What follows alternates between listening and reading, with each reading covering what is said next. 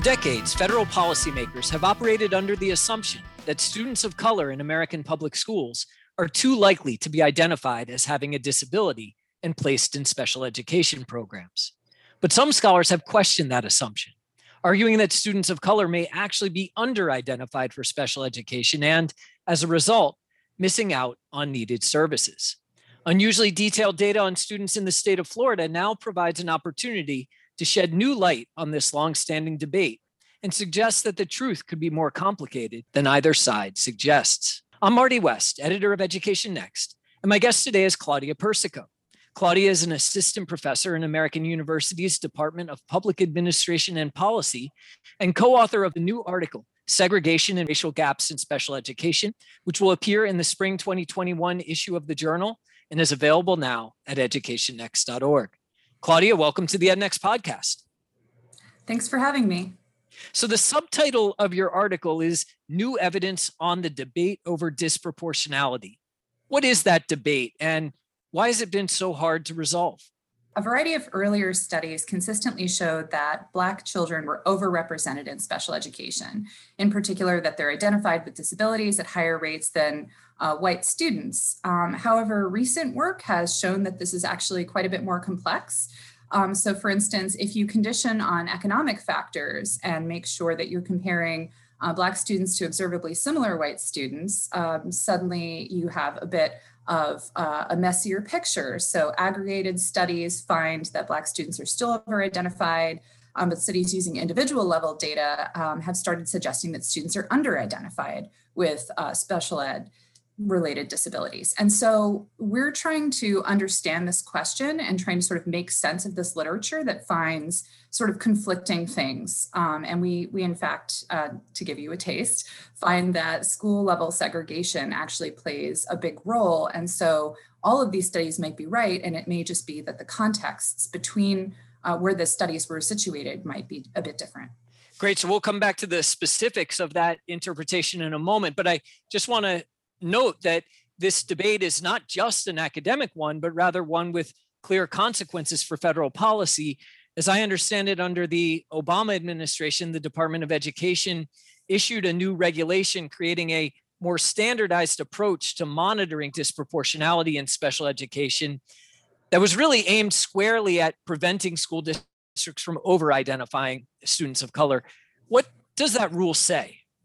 So the rule aimed to create a consistent evaluation process. The idea is that um, districts are supposed to monitor the percentage of children who are white, Black, or Latinx who have a disability, and uh, to make sure that the ratio of those different percentages don't exceed a certain threshold amount.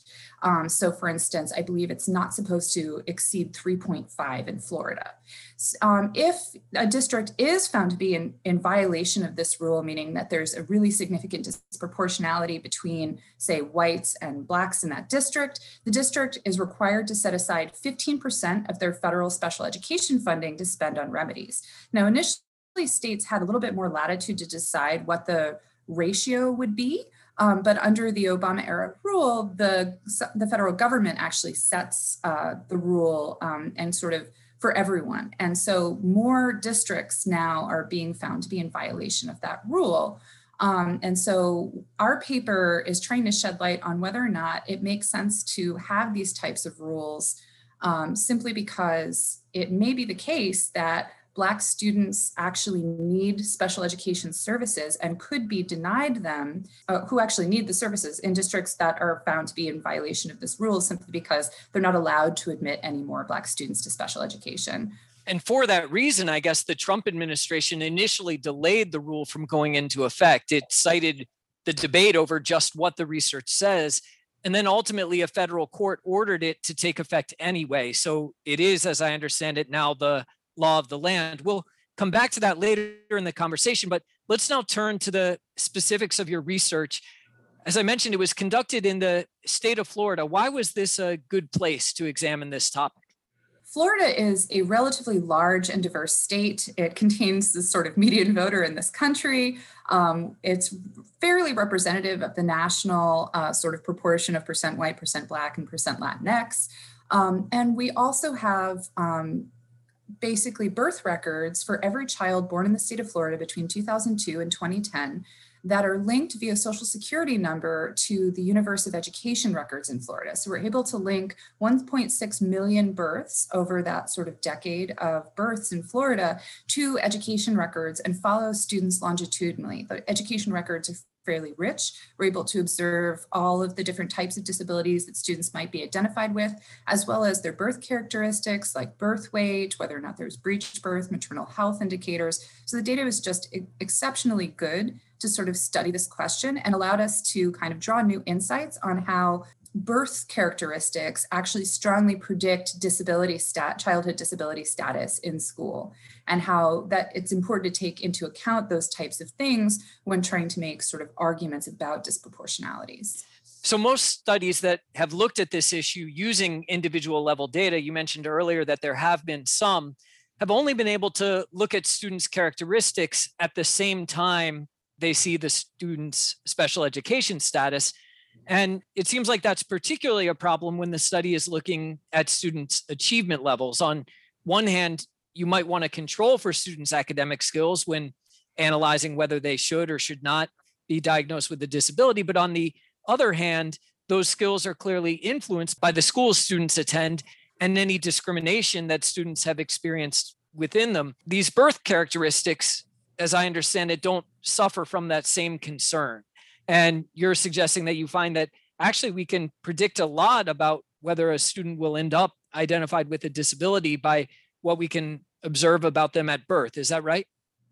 Yes, that's right. So, birth characteristics are influenced by things like um, feelings of discrimination and potentially um, so environmental justice concerns like pollution exposure. Nevertheless, um, they're sort of plausibly uh, exogenous with respect to things like uh, the stuff we're looking at. And so basically, uh, birth characteristics are really, really strong predictors of childhood disability. So, and in particular, we find that birth weight dominates over all the different birth characteristics that we look at. So, we actually have a companion paper to this paper on how neonatal health characteristics of a variety of kinds and maternal health characteristics during pregnancy contribute to disability. And we really find that birth weight very strongly predicts childhood disability above and beyond all of the other characteristics that we examine. In particular, low birth weight strongly predicts uh, the likelihood that a child is diagnosed with a disability. And so we're able to sort of make use of that intuition around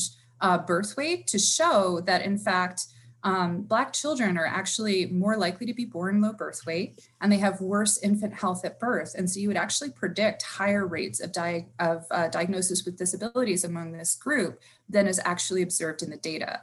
And so that's the sort of intuition behind uh, you know what we do essentially and we show you know that that birth weight and these other neonatal health characteristics really predict disability above and beyond the variety of uh, economic characteristics in in the paper um, but we can we're able to account for the universe of all those different types of things to generate these sort of predicted disability rates for each group.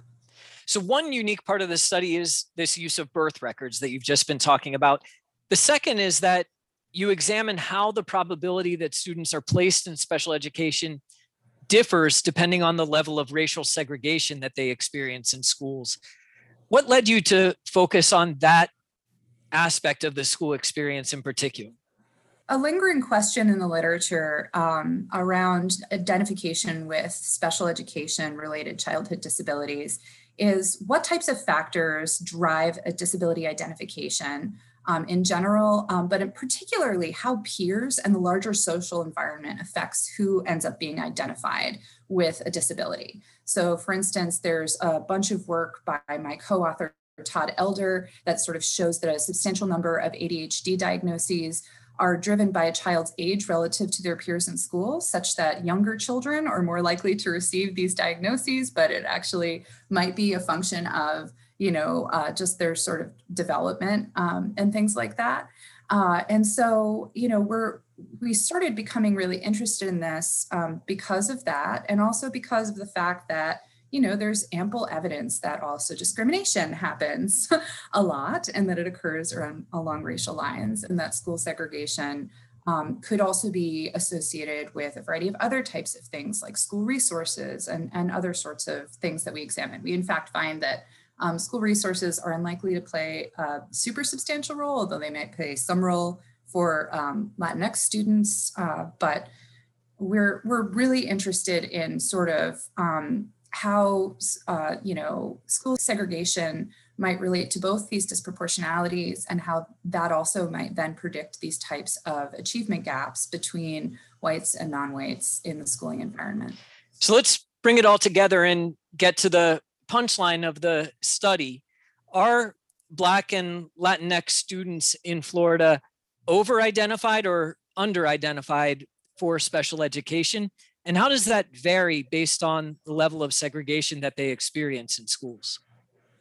That's a great question. so overall, it looks like if you just compare the rates between of disability diagnosis between white students and black students and Latinx students in fourth grade, it looks like there's not really much of a disproportionality at all, which is what you would sort of expect under a law that sort of penalizes you for admitting a marginal student into special education from the perspective of a sort of cash strapped district.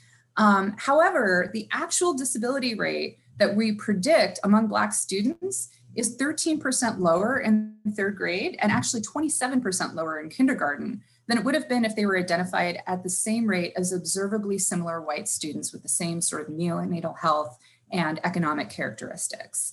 Um, for Latinx children, the overall identification rate is 8% lower than predicted in fourth grade and 38% lower in kindergarten. So these overall sort of gaps masks uh, at like sort of substantial uh, heterogeneity in the different diagnostic categories but also it's important to recognize that you know it look uh, it can look like we're we're doing uh, we're having justice by having everyone have the same disability uh, threshold or the same disability numbers but in fact um, you know, if you actually look at birth characteristics, there's strong suggestive evidence that a lot more kids are probably disabled than we're identifying within these groups. So statewide, Florida has achieved something close to proportionality when it comes to just the raw statistics. But in doing that, it may be resulting in a form of disproportionality that means that Black students in particular, Latinx students to a lesser extent, are actually not getting the same services that they would if they were white students. Is that sort of the, the bottom line? Yes, that's exactly right. And so we also find that, of course, this varies with the racial composition of schools. So it gets even more complicated if you look at um, racial composition uh, of schools, sort of, um, and, and how these different disability categories sort of uh, are over or under identified in those contexts. So it turns out that Black students are over identified with disabilities in predominantly white schools, and they're uh, for the most part under identified with disabilities in almost all other types of schools. So you almost have a linear relationship of these sort of gaps where the, the more um, non-white the school is, the more under-identified Black students attending those schools will, will be. So in majority white schools, it seems like the phenomenon that policymakers have been worried about is operating. Uh, but that's yes. not, of course, given the high levels of segregation across schools where most Black students are enrolled. That's exactly right. And so and we might be worried about both types of things, right? So I think it's rational to be worried about the stigma associated with a disability diagnosis for students who do not in fact have disabilities. We're not saying that's not real. Um, and, you know, there's also, but there's also reason to think that it's a really big problem to not give students services who really need them. And so it ends up being really complicated. And I think, you know, th this might have uh, really strong implications for why um, Black students in segregated schools might be um, having such a difficult time in school and might have lower test scores and things like this if they have undiagnosed disabilities for which they need help and they're not getting that help. And so that's also, I think, a really strong civil rights issue. Um, so that's that's what kind of motivated us to look into this. So it seems to me to return to the disproportionality debate that we started the conversation with, your answer is in essence, it depends, but that we should be at least as concerned that students of color are under identified as having a disability as we are that they are over identified. Is that right? And what do you think it implies for federal policy going forward. It's also important to mention that a limitation of the study is that we don't actually know the optimal identification rate because it's inherently unobserved um, and unobservable. So we can't really say definitively whether um, over or under identification with disabilities is a problem. Um, however, I should mention that there is a literature, a growing literature on this, and actually some recent papers are being published that are very compelling that show that special education is in fact really important for children with disabilities. So there is a classic paper by Hanushek, Kane, and Rivkin that finds significant positive effects for mathematics achievement for kids who are able to get special education compared to sort of marginal kids that don't. Um, it's also important to mention um, that Brianna Ballis and uh, Catherine Heath have a new paper that finds that marginal students who are denied special education services in Texas are less likely to complete high school or enroll in college than kids who do get the special education. And so this could have really important consequences for long run outcomes for, you know, again, intergenerational mobility and a variety of other types of things. And so um, unfortunately, we're not able to sort of like add that question to this paper, but we do think that it is super important and it might explain, you know, some achievement gaps and, and other disparities in long run outcomes. So should we rethink as a matter of federal policy this narrow focus on proportionality measured by raw rates across groups? Yes, I absolutely think we should. And it, but even, you know, one could also imagine a situation, um, and this might be too complicated, where you know we researchers and government officials start using birth records to try to think about predicting the actual rates of dis- underlying disability that's likely to be in a community um, and economic characteristics and do something similar. So if we are still worried about disproportionalities we could use this type of thing to think about that in other contexts. Um, now, again, that, that may be too much of a data driven approach. Um, so another option is to recognize that, you know, the underlying health of, of Black students is much worse um, at birth than the than observably similar white students, and that this is especially a problem in segregated communities, and that school segregation itself um, might contribute to um, the underdiagnosis of disabilities, both because of these disproportionality rules, but also because it may be the case that disability is reference group dependent. So it might be that you know you um, are compared to your peers, and if your peer achievement is low and your achievement is low, everyone might think that that's just normal, and so you wouldn't get flagged as having a disability.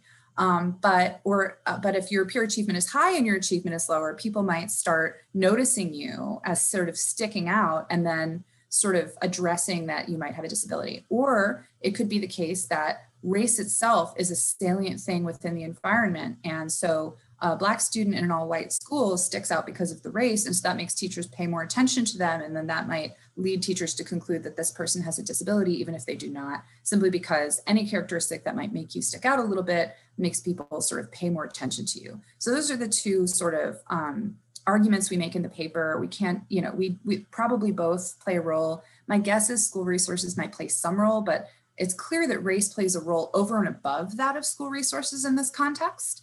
Um, and so, uh, you know, I think I think it's really messy and complicated, unfortunately. Um, and I think that we, you know, any type of rule that you put into effect where schools might be penalized for this type of thing um, might be subject to gaming. And we worry about that type of gaming behavior. And in this case, it might be gaming wherein um, Black students are systematically denied access to special education that they need. And so that is that is what we're worried about. My guest today has been Claudia Persico, Assistant Professor of Public Administration and Policy at American University and co-author of Segregation and Racial Gaps in Special Education, available now at educationnext.org. Claudia, thanks for being part of the podcast. Thanks so much for having me. You've been listening to the EdNext podcast. If you like what you've heard, be sure to subscribe on whatever platform you use so that you don't miss an episode. And especially if you're listening through Apple Podcasts, please leave us a review. It helps us find more listeners and more listeners to find us.